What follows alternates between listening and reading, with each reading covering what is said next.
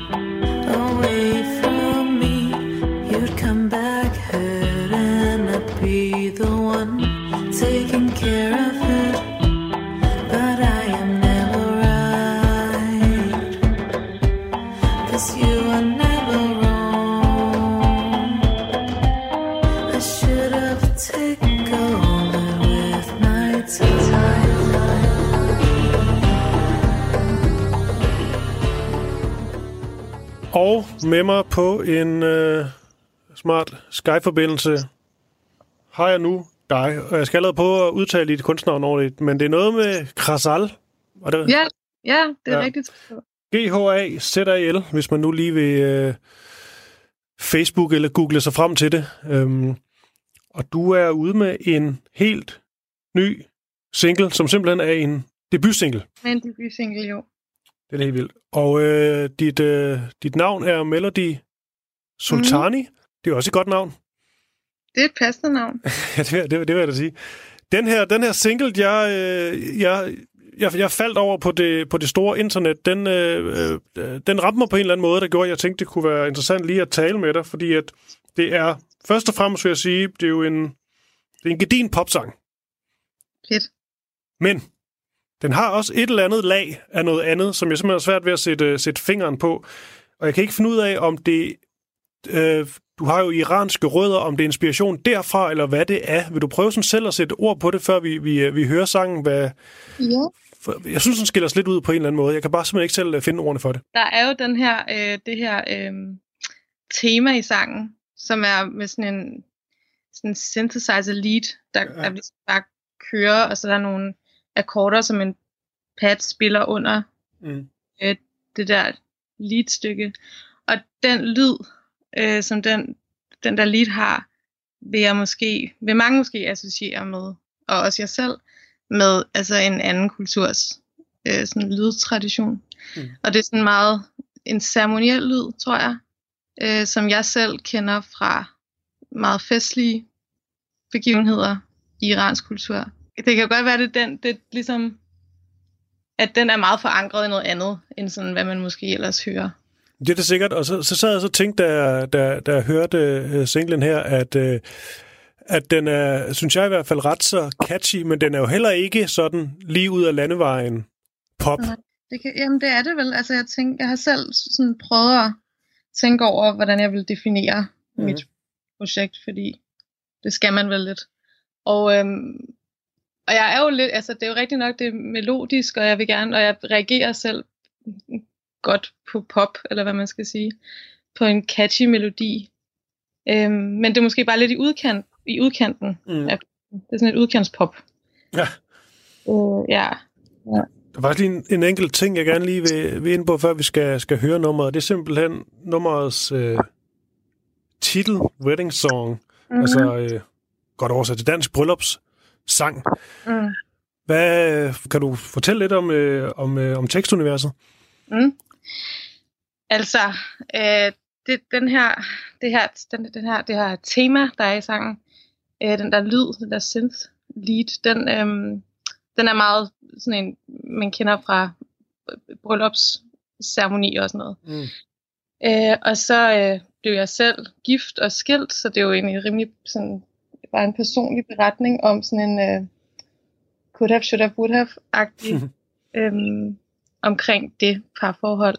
Og så det er sådan lidt, øh, det, det dyrker jeg lidt sådan noget, det paradoxale ved, at det er en, rimelig melankolsk tekst, men det, det her ligesom tema er insisterende glad egentlig, eller sådan det forbinder jeg det med at være. Ja.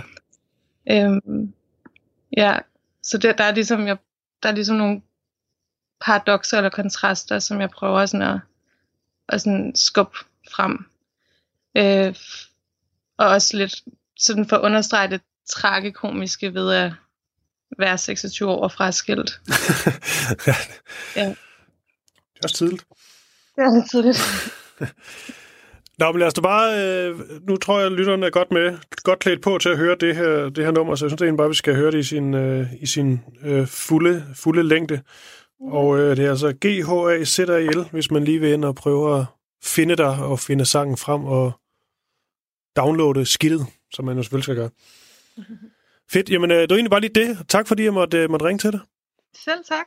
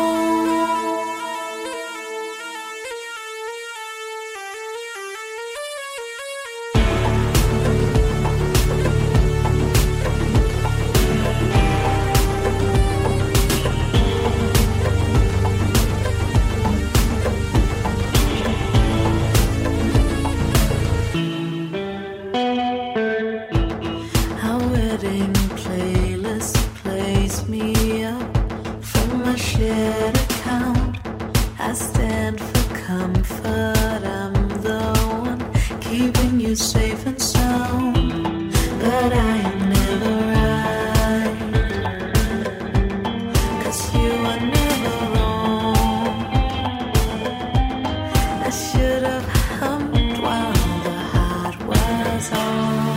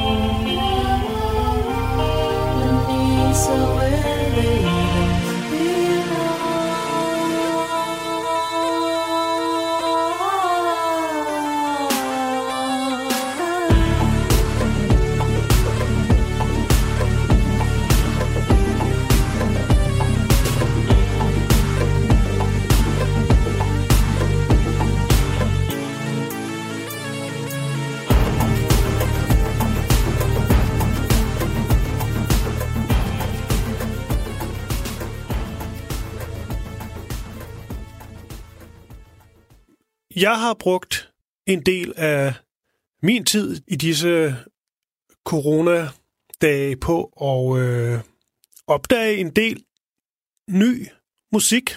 Også rent faktisk få åbnet lidt flere øh, bøger, end der normalt lige er, er tid til, og det er jo alt sammen øh, meget godt gået ud fra. Men øh, noget af det musik, jeg også har opdaget, vil jeg måske nærmere sige, jeg har genopdaget, og der er sikkert mange, der har det sådan. Jeg så også, der var lavet en undersøgelse om, at vi simpelthen bliver mere nostalgiske i de her tider, så øh, der er mange øh, kunstnere, som ikke er højaktuelle, eller måske slet ikke er blandt os længere, som lige pludselig har fået øh, nyt liv i de, her, øh, i de her tider, simpelthen fordi folk de går i øh, gemmerne og finder noget af det gode gamle frem, eller måske albums eller kunstnere, de lidt havde glemt, de øh, godt kunne lide, som de så får øh, genopdaget. Og sådan har jeg haft det med ret mange forskellige. Eksempelvis havde jeg lige en virkelig intens Elvis-periode, hvor jeg i fem dage træk ikke hørte andet end Elvis, øh, Elvis Presley. Men øh, det er ikke ham, vi skal, vi skal høre om nu. Det er derimod et, øh, et album, som øh, min kære far hørte meget, og som jeg så selv begyndte at høre ret så meget i mine lidt yngre dage. Selvom det måske ikke er sådan det mest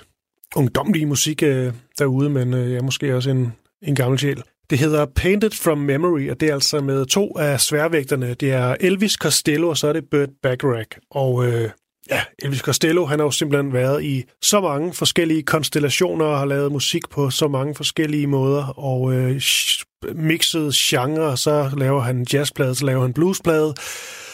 Så er han inspireret af reggae, han startede så som mere klassisk øh, vild øh, punk, rock og roller, og øh, det er jo også ligesom i rockens verden, han er mest kendt, men han har altså virkelig formået at bruge sit talent og sin stemme til mange forskellige ting, og han har jo også, tror jeg især, han fandt ud af senere, en, øh, en ret så god øh, vibrato og en virkelig, virkelig god og meget stærk stemme, som netop gør, at han faktisk kan synge nogle af de her helt store ballader eller musicalagtige ting, og i hvert fald meget andet end øh, i godsøjen bare punk. Han havde også en periode, hvor han øh, arbejdede sammen med øh, Paul McCartney. Det samarbejde døde, døde så igen, men øh, det var faktisk sådan, at Paul McCartney sagde, at det var vist en af de første gange, han har oplevet at arbejde med en, der mindede ham lidt om at arbejde sammen med øh, John Lennon. Han gav ham simpelthen et, øh, et modspil, han havde, øh, han havde savnet. Men øh, heller sammen med Burt Bacharach, og hvis man ikke er helt med på Burt Bacharach, så øh, skrev han jo simpelthen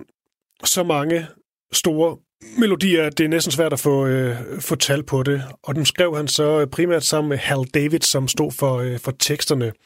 Men bare lige for at tage et par stykker, fordi at øh, Burt Bacharach fik oftest andre til at synge hans, øh, hans melodier. Han kan også godt synge selv, men han, øh, han har næsten altid givet dem, øh, givet dem videre. Og det har altså været, han har skrevet kæmpe hits som øh, titelsang til Alfie. Han har skrevet A Say a Little Prayer. Han har skrevet This Guy's in Love With You. Han har skrevet Close to you, what the world needs now is love.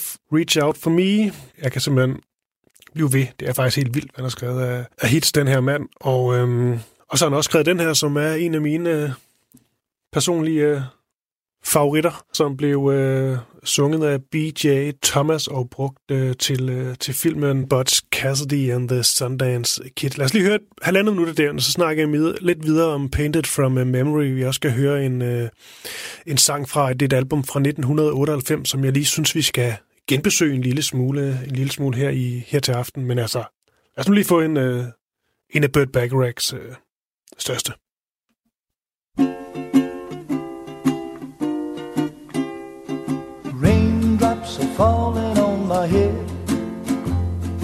Just like the guy whose feet are too big for his bed. Nothing seems to fit. Those raindrops are falling on my head. They keep falling. So I just did me some talking to the sun. And I said I didn't like the way he got things done. Sleeping on the job, raindrops are falling on my head, they keep falling.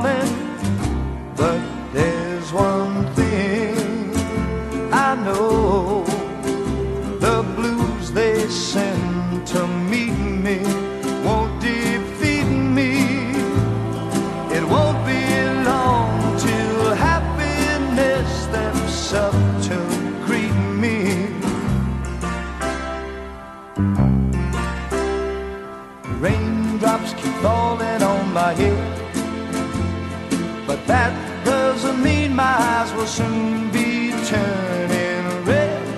Crying's not for me, cause I'm never gonna stop the rain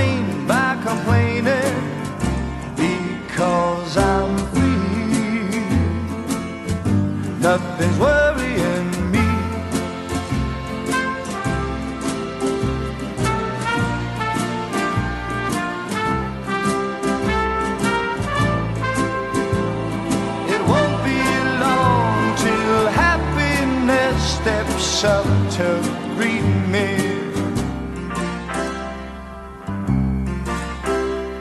A raindrops keep falling on my head, but that doesn't mean my eyes will soon be turning red. Crying's not for me,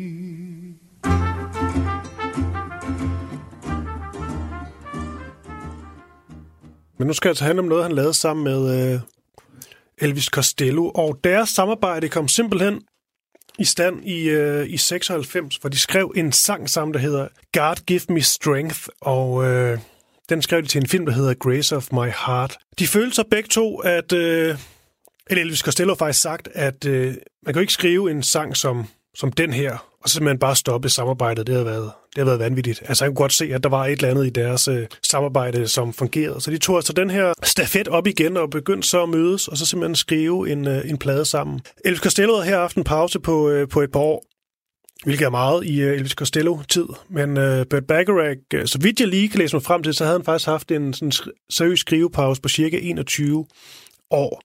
Altså, han har lavet ting ved siden af, men, øh, men han har egentlig lidt lagt det her store hitmaskineri på, på hylden, og også ved at blive en ældre herre. Han er blevet 91 år gammel øh, i dag. Han lever stadigvæk, men øh, født i 1928, så allerede her der er han jo, øh, jo godt øh, deroppe af. Men øh, de mødes, og så skriver de en, en sang, som har en jazzsang der hedder Cassandra Wilson på, på vokal på i hvert fald to af numrene. Og der er også sådan en jazz vibe over pladen, men der er også bare god gedin pop, og så har de med vilje fokuseret på Elvis Costellos stemme. Og det var sådan Burt Bacharach, der, øh, der følte, at Elvis Costello lidt glemte, hvor god en sanger han egentlig er. Så øh, han synes, at han skulle have et, øh, et strygeorkester lige i, øh, i nakken, og han skulle have nogle store sange, som han simpelthen skulle kunne øh, levere. Elvis Costello selv sagt, at han øh, i starten var fuldstændig flov over at skulle stå sammen med en af de største måske popsangskriver i, øh, i historien, og så skulle øh, give den som, øh, som sanger, ikke så meget mere end det, fordi han simpelthen ikke måske har følt, at han havde vokalen til det, men det mente Burt Bacharach altså, at, øh, at han havde, og øh, det synes jeg også er en bevis af, at han virkelig har på den her plade, hvor han virkelig udfolder sig som, øh, som sanger. Der er et par, hvad siger man, enkelte numre på den her plade, når man genhører den. Jeg synes, der er sådan lydmæssigt lidt corny. Det er lige på grænsen til øh, musak, altså med et sæt, og, øh, og det er med instrument, instrumentalisering, som, som bliver lidt for, lidt for flødet og sovset ind til, til min smag. Men, øh, men gennemgående, der synes jeg virkelig, det var et godt øh, genhør. Det er en på mange måder ret smertefuld plade. Der er rigtig mange sange om, om breakups og det her med at flytte fra hinanden. Og det nummer, jeg vil spille fra pladen, øh, omhandler egentlig også meget konkret det. Den hedder This House is Empty Now. Øh, simpelthen om en mand, der går rundt i et øh, hus, hvor han tydeligvis har boet sammen med en, øh, en kæreste, kone, hvad det nu har været, inden. Og, øh, og nu er han så alene og går rundt blandt alle de her minder, som jo sætter sig i sådan et... Øh, et hus. Og det er den første sang, jeg vil spille for den her plade. Jeg tror måske også lige, at jeg tager en mere. Øh, men altså, det her det er øh, nummeret This House is Empty Now fra den plade, der hedder Painted from Memory af de to herrer, Burt Bacharach og Elvis Costello.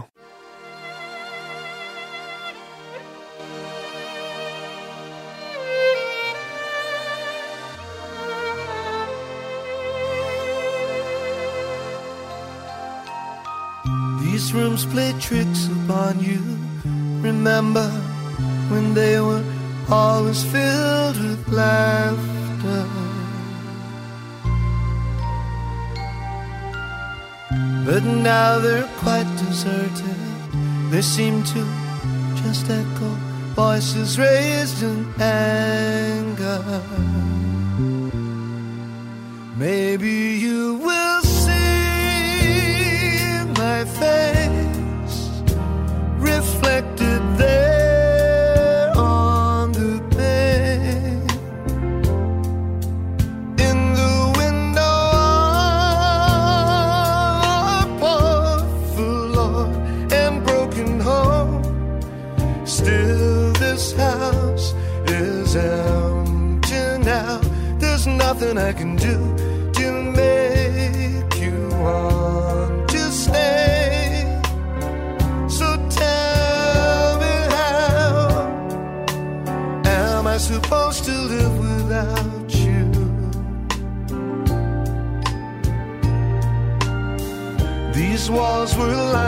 pictures.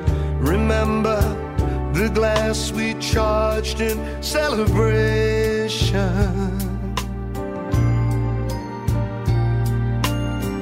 But now I fill my life up with all that I can to deaden this sensation.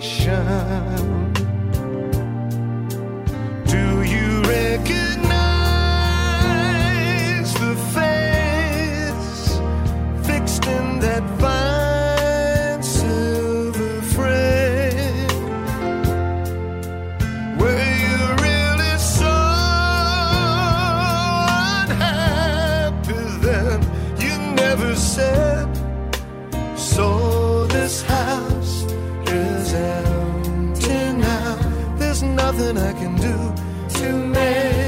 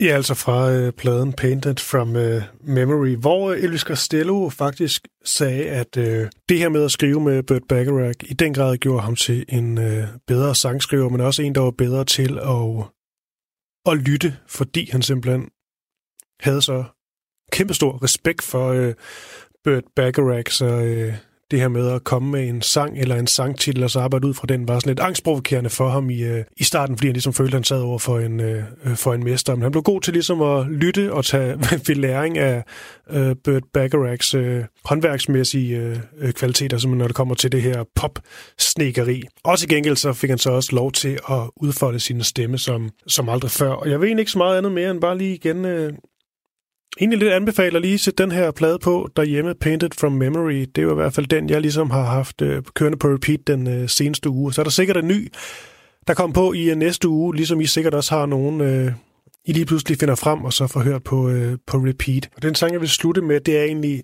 den sang, det hele øh, startede med, nemlig God Give Me Strength. Og det er altså den sang, de, øh, de skrev sammen først, hvor det her øh, samarbejde så opstod, og senere så tog de også på en turné sammen med et øh, større strygerensemble bag sig, og så nogle hammerne gode musikere. De har blandt andet ham med trommeslageren Jimmy Keltner, som har spillet med nogenlunde alle de store messer.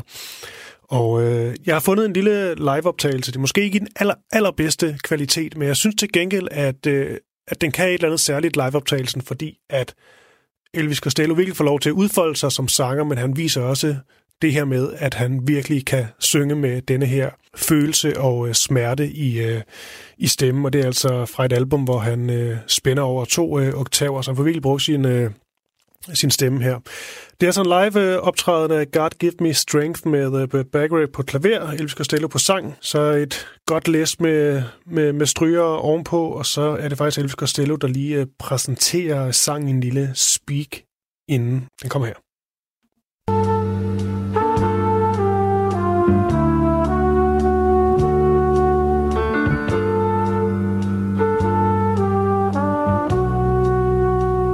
Every time I sing it, like any of these songs, they're going to be a real challenge to sing. They're very, you know, they're demanding. They're demanding vocally, they're demanding emotionally. Um, and God Give Me Strength certainly is that. Now I have nothing, so God give me strength. Cause I'm weak in a and if I'm strong, I might still break.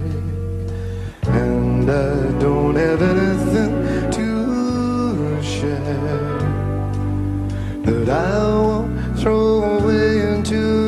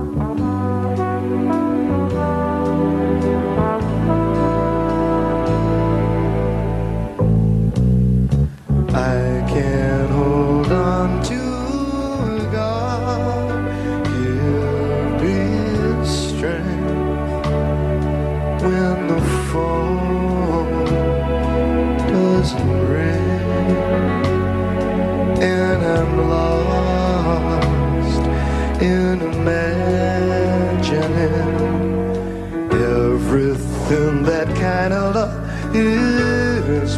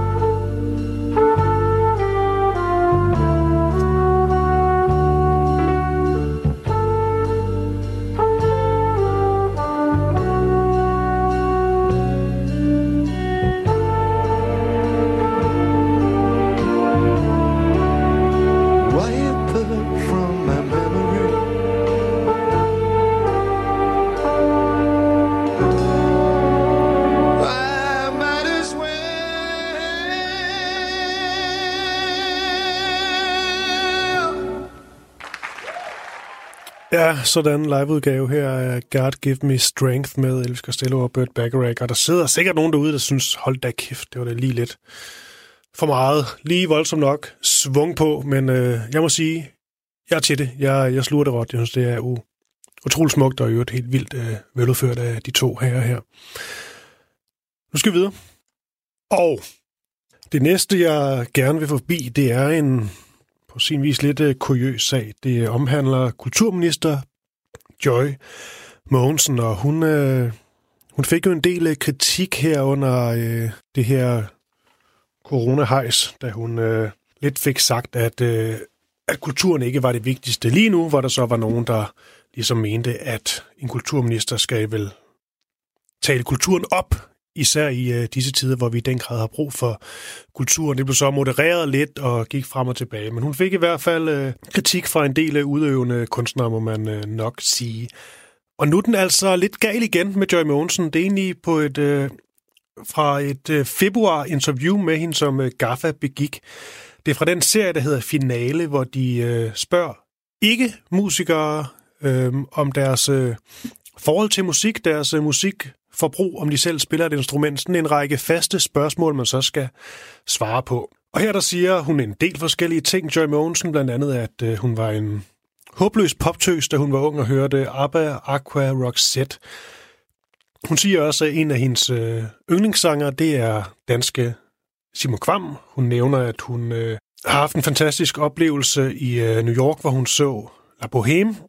Og øh, sådan lidt, øh, lidt forskelligt. Også, øh, hun giver sådan noget ros til, øh, til Oland, som hun så på, øh, på Roskilde Festival 2011.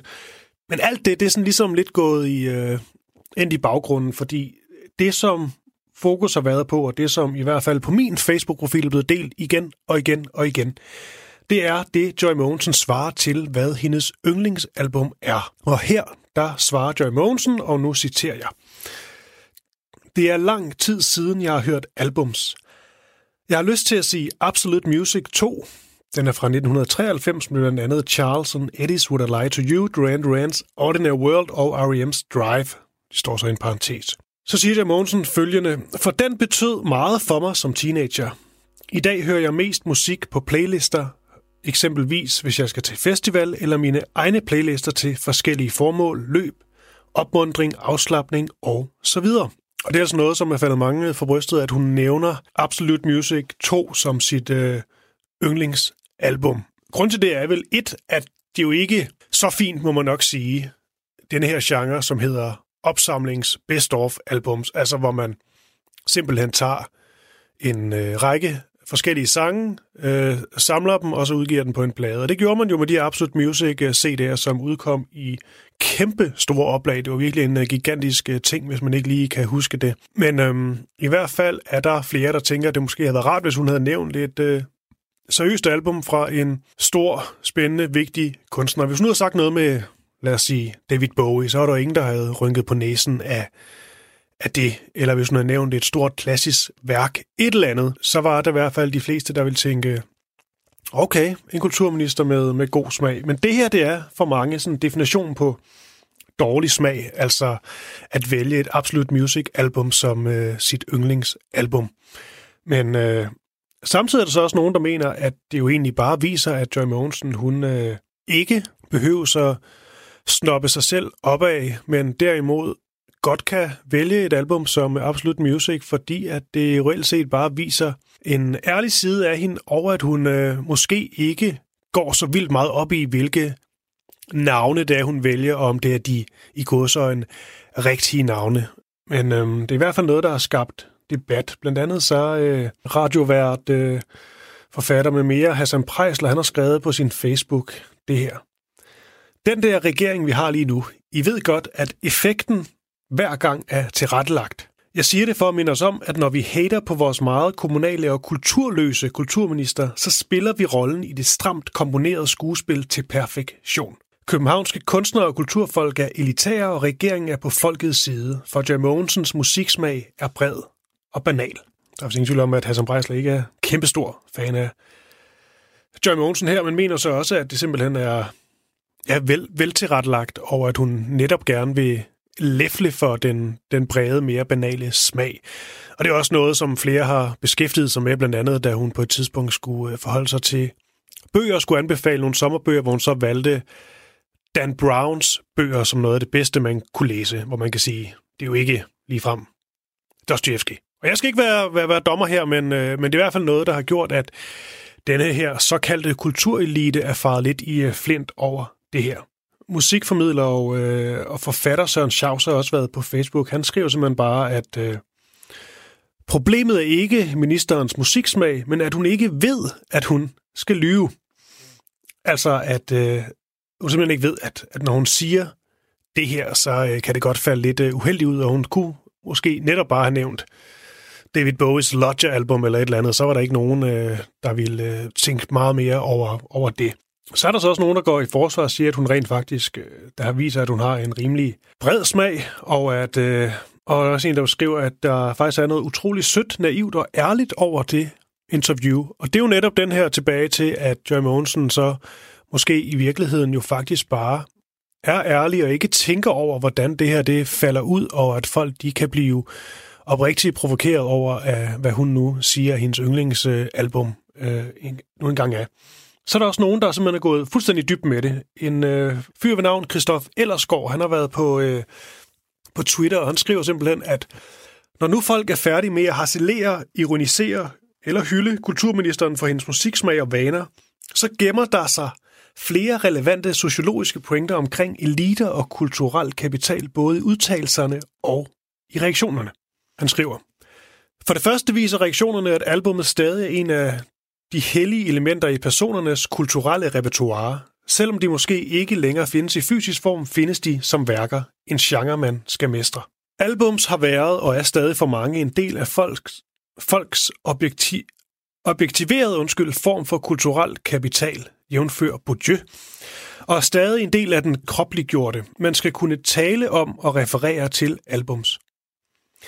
Det har jeg en klar fornemmelse af, at kulturministeren godt ved. Derfor er det andet interessante, hvordan kulturministeren bevidst påtager sig det ordinære. Og så henviser han til en artikel, hvor man kan se, at personer i det, der hedder Descent Island Disc, det er en BBC-serie, de løbende vælger plader, der generelt er udtryk for mere ordinær, i i parentes mål som dårlig anmeldt smag fra flere genrer. Altså sådan en idé om, at folk, når de får de her spørgsmål, i virkeligheden faktisk ikke vil prøve at sælge sig selv som mere end de er, eller måske nærmere, man kan sige, snopper lidt nedad, måske for ikke at fremstå netop snobbet eller for elitær. Han skriver så også, at denne, som han kalder for anti elitær elitisme, er særligt udbredt, udbredt blandt skandinaviske eliter. Selv kultureliten må undgå at snoppe omkring kultur. Så er han også inde på, at det er også en mulighed, at hun simpelthen har forsøgt sig med sådan en ironisk distance til sit eget øh, kulturforbrug. Og så skriver han, at men mest interessant viser det måske, at selv kulturministeren hellere vil beskytte sig mod kritik for at være for snobbet, end at spille med inden for kulturelitens regler.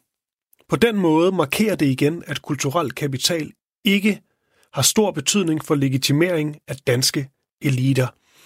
Altså at kulturminister Mogensen, hun øh, appellerer til den brede befolkning, som ikke har en elitær eller smal smag. Hvorimod denne her øh, kulturelite så måske må have deres øh, egne idéer og idealer om, hvad den fine, store kunst er, men at det ikke er dem, hun vil henvende sig til, fordi det simpelthen er dem, der er de få. Og det er da også en interessant pointe. Og man kan sige, det er jo, som, øh, som flere nævner i den her debat, at det er sådan en spændende, interessant ting med både magt- og klasseforhold vedrørende smag. Altså at man kan komme fra en del af den kulturelle kapital og øh, have en helt klar holdning til, hvad den gode smag er, og viden inden øh, for det. Men at man så også i processen måske kan glemme, at, øh, at den smag måske er den, den smalle, og ikke det, som øh, den store del af befolkningen virkelig dyrker. Og så kan man så derfra snakke om god og dårlig smag, eller om det overhovedet findes. Og derfra kan debatten så fortsætte om, hvorvidt en øh, kulturminister eksempelvis skal øh, læse skønlitterære bøger om en øh, kulturminister skal dyrke den finere kunst og kultur, eller om det dybest set er fuldstændig lige meget. Og den snak vil jeg nok ikke forstå med lige øh, forløb, slet ikke med øh, Joy Mogensen som øh, kulturminister. Og så må man jo mene om hende, hvad, øh, hvad man vil. Men øh, debatten er i hvert fald godt i gang. Jeg vil ikke selv komme med mine store personlige holdninger til alt det her. Derimod så vil jeg da egentlig gerne spille et nummer fra Absolute Music. Øh, to, det er næsten for oplagt til ikke at gøre, så det gør jeg altså. Og øhm, jeg overvejede lidt for at please den lidt bedre smag, så spille R.E.M. med nummeret Drive, som jo er på det her album, og øh, synes jeg det i hvert fald er en glimrende sang. Og også et band, som øh, vel egentlig har jo høstet rigtig gode øh, anmeldelser igennem øh, tiderne, og der er også nogle af dem, der står højt på, øh, øh, på den fine rockhimmel, men øh, det bliver sikkert R.E.M., og det bliver det ikke, fordi at jeg nu har muligheden for at spille Charles Netty og deres One Hit Wonder Would I Lie To You, og den chance vil jeg simpelthen ikke lade øh, forpasse. Så her er det altså Charles Netty, den er til dig, Joy Mogensen.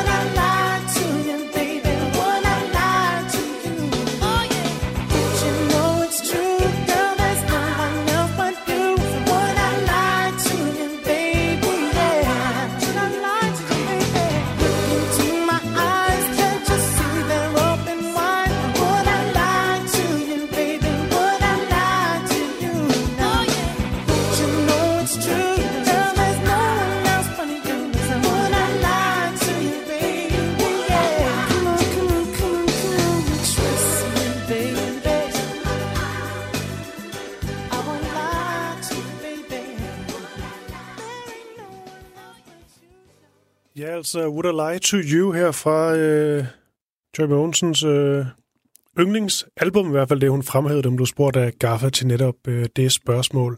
Og, øh, og øh, det solgte altså godt, det her. Det er uden sammenligning den øh, opsamlingsserie, øh, der er solgt bedst i, øh, i Danmarks historien. Og øh, jeg fandt en artikel fra, øh, øh, fra Berlske, der er en del over på bagen, hvor der står, at øh, Mogens Hansen, der, øh, øh, der var en af dem, der stod bag de her øh, Absolute Music og også senere Absolute Dance-plader. Han siger, at øh, vores største sælger var Absolute Music 4. Den solgte 265.000 eksemplarer.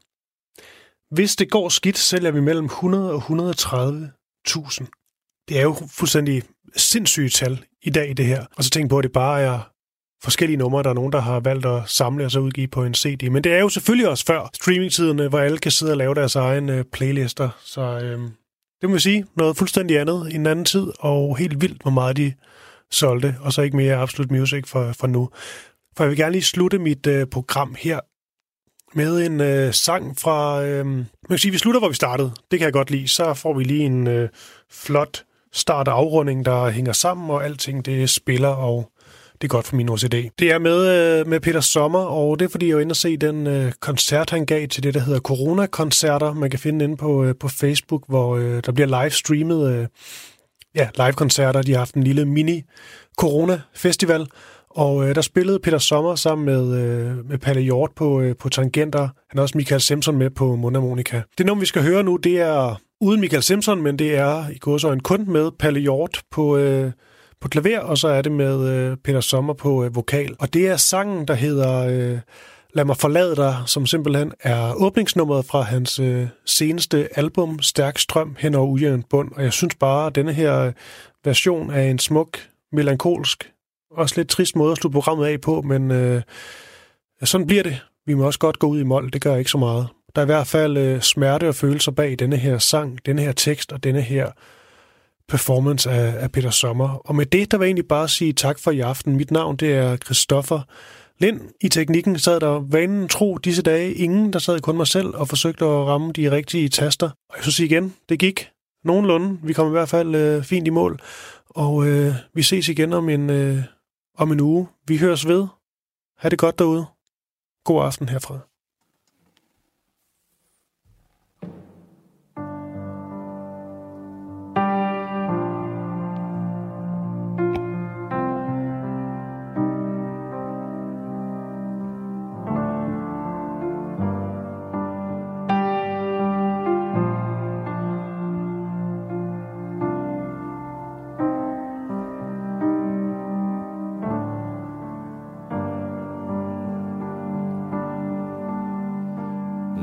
Mig forlade dig. Du må ikke insistere.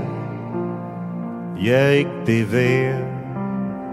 Lad være at investere I den jeg er. Og aldrig bliver. Og aldrig blev. Så derfor nej Eller netop derfor Må jeg forlade dig. Før du forlader mig.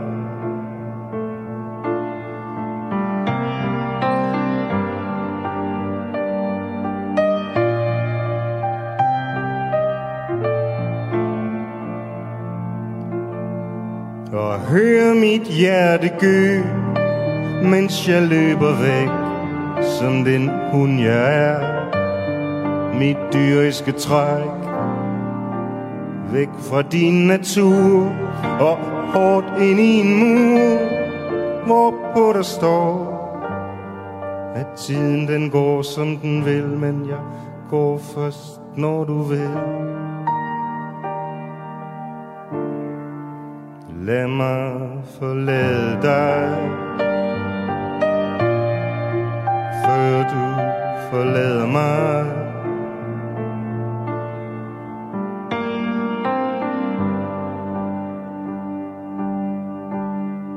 Jeg lad mig forlade dig Som et vildfarent barn.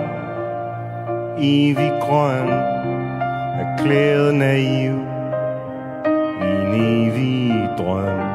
Sikkert liv Op og ned Ud og ind Sind mod sind Skyld mod skyld Vinder ingenting Fortryder ingenting Det hele kan ring Så lad mig forlade dig.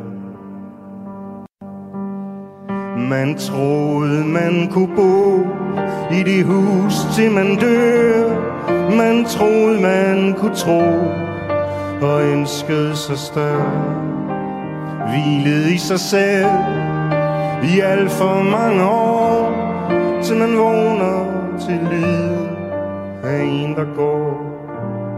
Bliver ikke saved by the bell. Nu må man redde sig selv. Så lad mig forlade dig. Lad mig forlade dig. Lad mig forlade dig.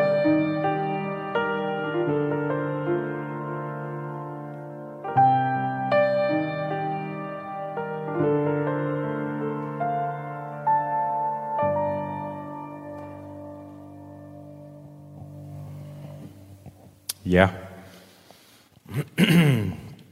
Hvad er det, man siger? Nød lærer nøgen kvinde og lader sig online, online streame. Og her er vi.